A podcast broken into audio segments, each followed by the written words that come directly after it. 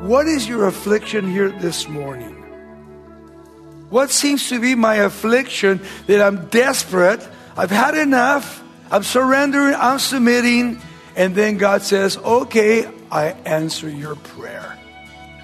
God answers prayer when you're broken. He'll answer your prayer. I love that.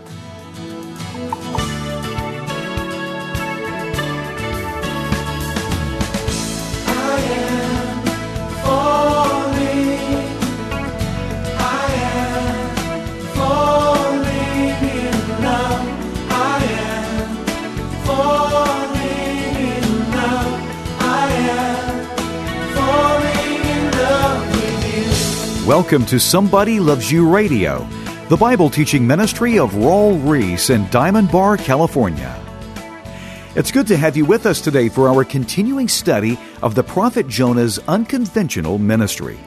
Today, as Raul outlines Jonah's 3-day experience in the belly of a giant fish, you'll see that God, in His mercy, goes to great lengths to get our attention and bring us into alignment with His perfect will. Today's lesson is titled, Running from God's Call.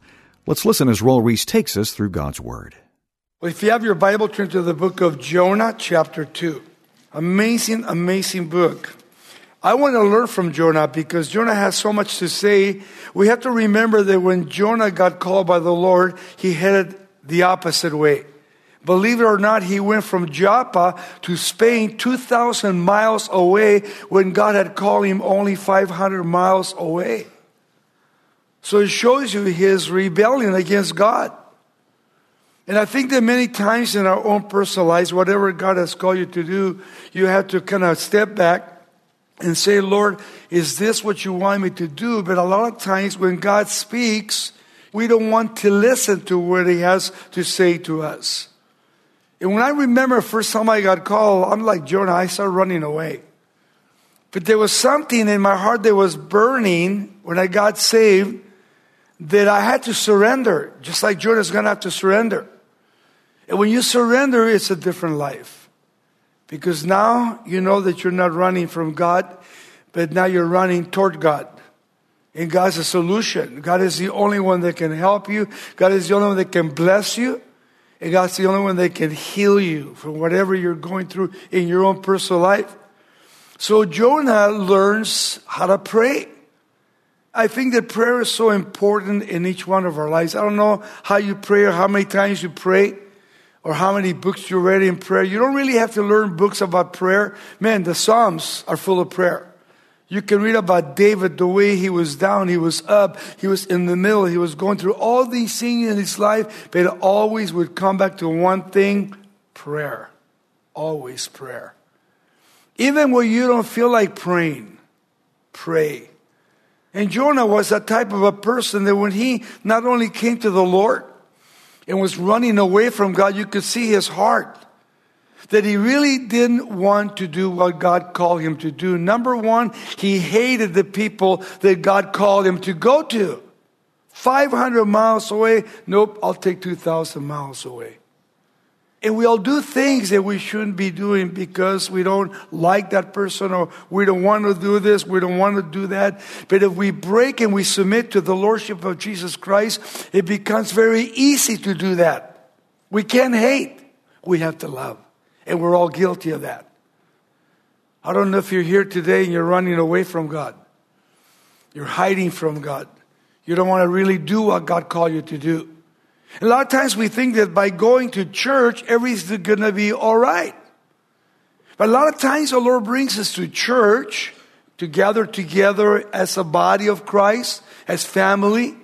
But also He brings us to church because He wants us to hear what He has to say to each one of us individually. Why? Because every one of us are in a different situation.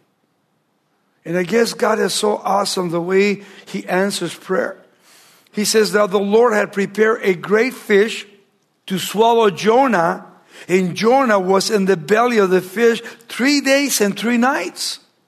Now, it doesn't say that it was a shark or a whale. It says a fish, a great fish. We don't know what it was. But we know that God had a purpose, shows that God's in control of the seas. God is in control of the universe. God is in control of everything. He was using this great fish to accomplish his will in Jonah's life. And it's so awesome when I was reading that again. I can't believe what God will use to break us so that we can align ourselves with the perfect will of God in my life. Also, here is a picture of the resurrection of Jesus Christ. 3 days, 3 nights. We find Jonah in the belly of this great fish for 3 days and 3 nights. It took him 3 days to repent, to pray. So you see how hard he was in his heart. He's willing to be stubborn to the point that he's going 2,000 miles away instead of 500 miles. And his picture is this, that he's called by God to go to the Gentiles and proclaim the gospel to them. And God is saying, you go and you tell them about me. And he goes, I'm not going anywhere. I hate them. And God says, you're going to go because I've called you. And no matter what I have to do, you will go. And it's true. He went. Watch what happens. Beginning here in chapter 2, verse 1. He says, then Jonah prayed to the Lord his God from the fish's belly. See, it doesn't say a shark or a whale. It says from the fish's belly.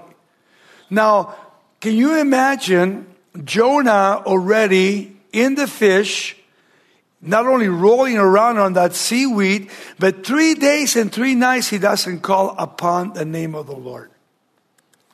And it's like, what is it going to take for God to break you and to break me before you surrender? For whatever your problem may be, whatever your rebellion may be. For sure, you want to make sure you're doing it according to God's will, not according to your will. Sometimes when God does something in our lives and we're stubborn and we're hard-hearted, sometimes it hurts when God steps in. That's why Hebrews chapter 12 was written about chastening. And as I read this verse 1, not only we see Jonah in the fish's belly, but Jonah prays now. He begins to pray. We begin to see his will breaking. We begin to see him frustrated. We begin to see him that even though he doesn't really want to call upon the name of the Lord, he's doing it. He says, Lord, if you want me to go, okay, I will go, but you know that I don't want to go. And probably that's why I'm in this fish. He begins to recognize that he's rebelling against God. I don't know about this morning, what you're facing, what you're going through. But here we see that God's instrument to do his will is not only having this great fish prepared, and God directing this fish before Jonah is thrown out of the boat. And when Jonah is thrown out, immediately God's purpose, God's will is here where Jonah begins to go down into the deep of the ocean thinking he's going to drown. And God has this fish that comes along and swallows him for 3 days and 3 nights. And God directs him where God wanted him to go. And what does he do? He vomits him out. Throws him out of the belly of the fish. Look what he says. Verse 2. And then he said, Jonah, I cried out to the Lord because of my affliction. He was being afflicted. What I saw here is that here we have a broken Jonah. A broken Jonah. Lord, I cried out to the Lord because of my affliction. And what? He answered me. Underline that. God answers prayer when you're broken. He'll answer your prayer. I love that. They hear it, Jonah not only started with rebellion, but now as we see verse 2, we see a desperate person praying and saying, I cried out to the Lord because of my affliction. He answered me, and out of the belly of hell, I cried out and heard my voice. He was in this belly of this great fish, which is a picture of Sheol or hell. 98.6 degrees humidity in the belly of the fish. Imagine that. You ever been in a place like that when it's humid? You can't do really. There's no fresh air. There's nothing, only humidity. It's incredible when you begin to see what he says here, that he said, I cried out, what? The will being in submission to who? To the Lord. The will has to be broken. My will has to be broken. In order to call upon the name of the Lord. And it says in verse 2 again, I cried out to the Lord because of what? Because of my affliction. What is your affliction here this morning? Step back and you can answer that question. What seems to be my affliction that I'm desperate, I've had enough, I'm surrendering, I'm submitting, and then God says, okay, I answer your prayer. I'm answering your prayer now. And out of the belly of Sheol, I cried and he heard my voice. I love that. I love the way he does it here. In the belly of hell, I cried out to you. Notice, and you heard my voice. He was desperate. What seems to be your desperation here this morning? In that desperation, there has to be brokenness. Brokenness in my life. Pride is a disaster in people's lives. It will kill you. It will destroy you. And a lot of times we don't think we have pride, but people can see what you don't see in your life. Well, God sees more than people see in your life. And that's why he gave us the Holy Spirit, and the Holy Spirit is there to convict us. To convict us of what? Our sins. Because in the Gospel of John, he talks about conviction in chapter, remember, 16. And what's really cool about conviction, that it's not your wife, it's not the husband, it's not the children, it's not your neighbor. The Holy Spirit is saying, listen to me. Listen to me. Stop doing that. If you don't stop doing that, this is the consequences that you're going to suffer. This is Somebody Loves You Radio with Raul Ries. Visit us at somebodylovesyou.com or call 800-634-9165. You can also join Raul on his YouTube channel Tuesdays at 10 a.m. West Coast time for Straight Talk, a program with biblical guidance for godly living. Now let's return to today's lesson, Running from God's Call. And here Jonah is suffering the consequences of his pride.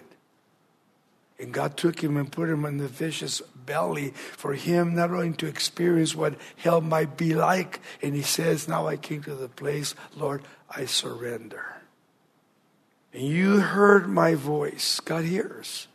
God listens. He says, you cast me into the deep. He recognizes where his chastening came from. He knows it's God. You cast me into the deep. Notice that. He recognizes one thing. God is in control of my life. Into the heart of the seas, plural. And the floods surround me.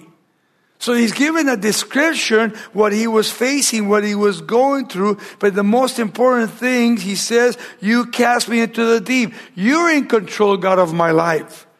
When I try to disobey God, I'm being disobedient to God, but God is still in control of my life. So what does he do if I'm not obeying God? He spanks me to get me back to him. And if I don't hear, he'll spank me again.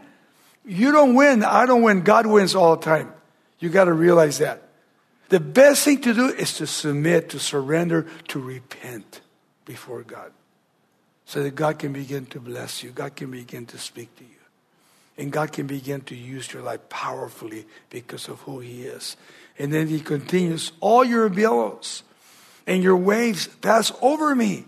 He is so deep in that ocean that he knows that, hey, I'm pretty far down and you're way up there. But God got some way up there. God was right there with Jonah. Jonah, I'm dealing with you. When are you going to surrender? When are you going to break? Verse 4. Then I said, I have been cast out of your sight. Notice how many times I feel like this in my own personal life when I disobey God. I feel like I've been cast out of your sight. That means I've grieved the Holy Spirit of God.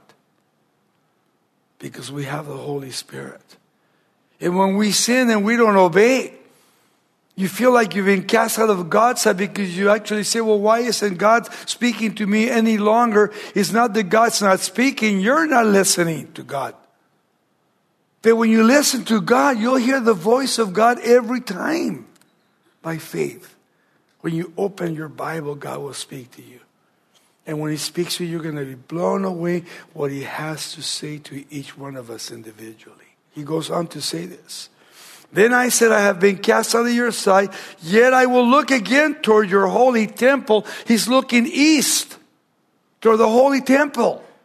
He knows where Jerusalem is in the belly of this fish. He says, Lord, I know you're there in Jerusalem. Verse again, 4. And yet I will look toward your holy temple. And remember, in the New Testament, in Paul's epistle to the Corinthians, he says, know you not that you're the temple of God, and if any man defile the temple of God, God himself shall destroy that person. That person, he says. So here's Jonah. Verse 5. The waters surround me. Notice, surround me. Even to my soul, the deep closed around me. I'm drowning. Weeds were wrapped around my head. Can you imagine that picture? He's in the belly of this great fish. The actual seaweed is wrapped around his head and probably around his whole body. And he's not only going back and forth, he probably threw up a lot of times. And imagine, here he is, and he says, Lord, I surrender. I give up. I want to go where you want me to go. So he says, verse 6, I went down to the roots of the mountains. Man, he is down. Way down there. God took him to the gates of hell. Think about that. To the gates of hell. The earth, its bars or its gates closed behind me forever. He thought, God is not going to deliver me. I'm dust. I'm done. I'm done, God. I can see it. I can feel it. And I'm right here waiting for you to answer. Yet, you have brought up my life from this pit. He begins to say, God, you are in control. You are in control, God. Yet you have brought up my life from the pit, the place of hell. O Lord, my God. Personal relationship. Notice that. Loving God. You are my Lord. You are my God.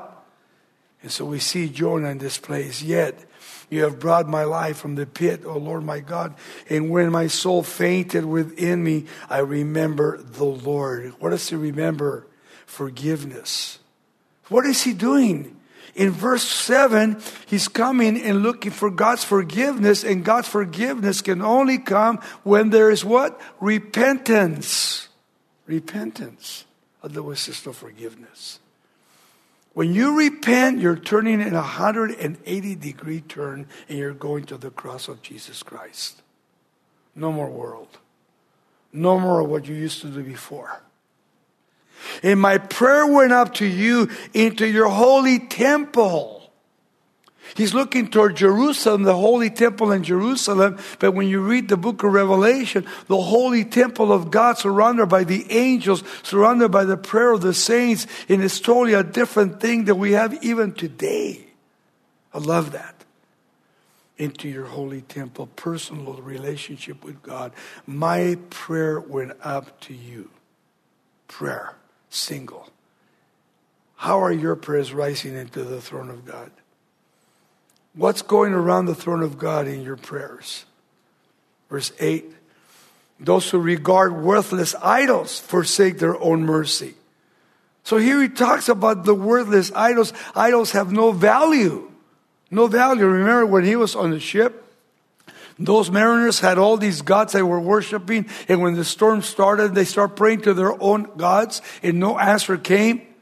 And when they went down to Jonah, what was he doing? He was sleeping. Instead of praying, he's sleeping. They wake him up and said, hey, don't you care that we're sinking? Call upon your God and see what he can do.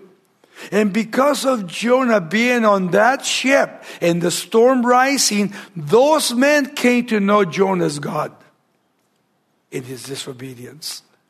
And Jonah said what? He says, well, I'll tell you what the solution is.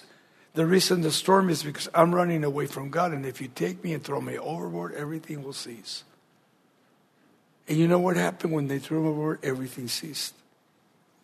But Jonah went down until God grabbed a hold of his life and put him in that big fish. And for 3 days and 3 nights, going all the way bottom to the hell, he says. All the way down. He says, those who regard worthless idols forsake their own mercy. But I, Jonah, will sacrifice to you with my voice and thanksgiving. So he recognizes God. Notice again. But I will sacrifice to you with the voice of thanksgiving. Lord, I'm not asking for anything. I just want to thank you for everything you've done in my life. And I guess sometimes we have to do the same thing. The promises of God for us. And I will pay what I have vowed. Whatever you make promises to God, He expects you to keep your promises that you're making to Him. You got to pay. Look what He says. I will pay what I have vowed. How can we pay God? Hey, by being obedient. Salvation is of the Lord. The gift of God to each one of us individually is the free gift of salvation to each one of us individually. How do we do that? By repenting. By coming to Christ and saying, Lord, I have sinned against you. I've done this. I've done that. Please forgive me, cleanse me, and wash me by your precious blood. And guess what happens? He will do that. He will do that. And here Jonah is dealing with that in his own personal life. Salvation is of the Lord. He recognizes that the Lord is the only person that can save people. He's the only one, Jesus. And then Jonah's freedom now. He says, so the Lord spoke to the fish. Imagine, who's in control? God's in control. To the fish, He created the fish. The Lord spoke to the fish, and it vomited Jonah onto dry land. Now, here it is. Jonah runs away. He gets thrown into the sea. He gets swallowed by a fish. And then he's on his way 2,000 miles away. And God says, you can't go anywhere you go. I will follow you until I break you. And what does He do? He uses a fish to break Jonah in the belly of the fish, and to bring him back and vomit him out, not in Jerusalem, not in Tel Aviv, not in Joppa. He throws him out right where God wanted him to go. Right where God wanted him to go. You don't want to go? I'll take you there. We see a person coming out of the fish's belly broken. He doesn't look good, but he's broken. And I wonder for any one of us here if God truly has broken us in our own personalized today here. That you need to be broken in the presence of the Lord. To recognize that I'm not in control. To recognize that I can't run away from God. To recognize that the only way I become profitable to God is broken to God. To be broken. And when I am broken, then He can rebuild my life. He can pour Himself into my life, and He can do whatever He wanted to do. He can complete it in my life. By me studying, by me praying, by me fellowshipping, and by doing everything that I check in with God for whatever He wants me to do.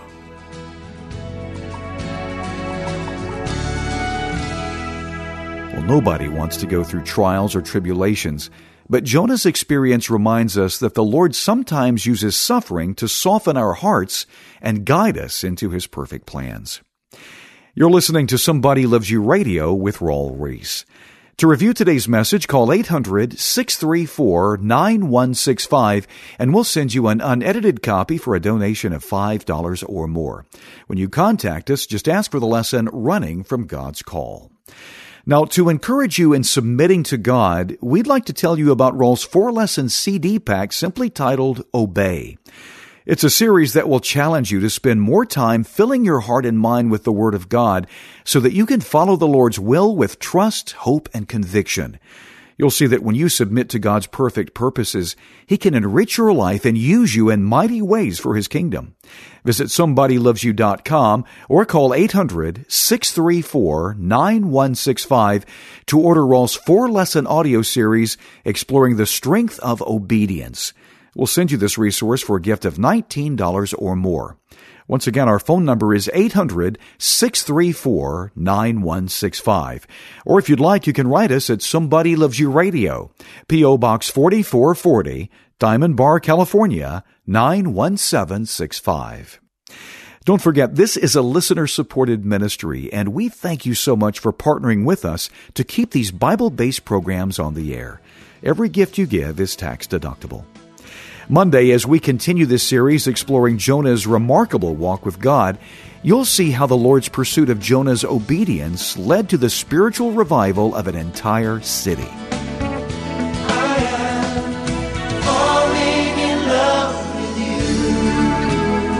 This program is sponsored by Somebody Loves You Radio in Diamond Bar, California.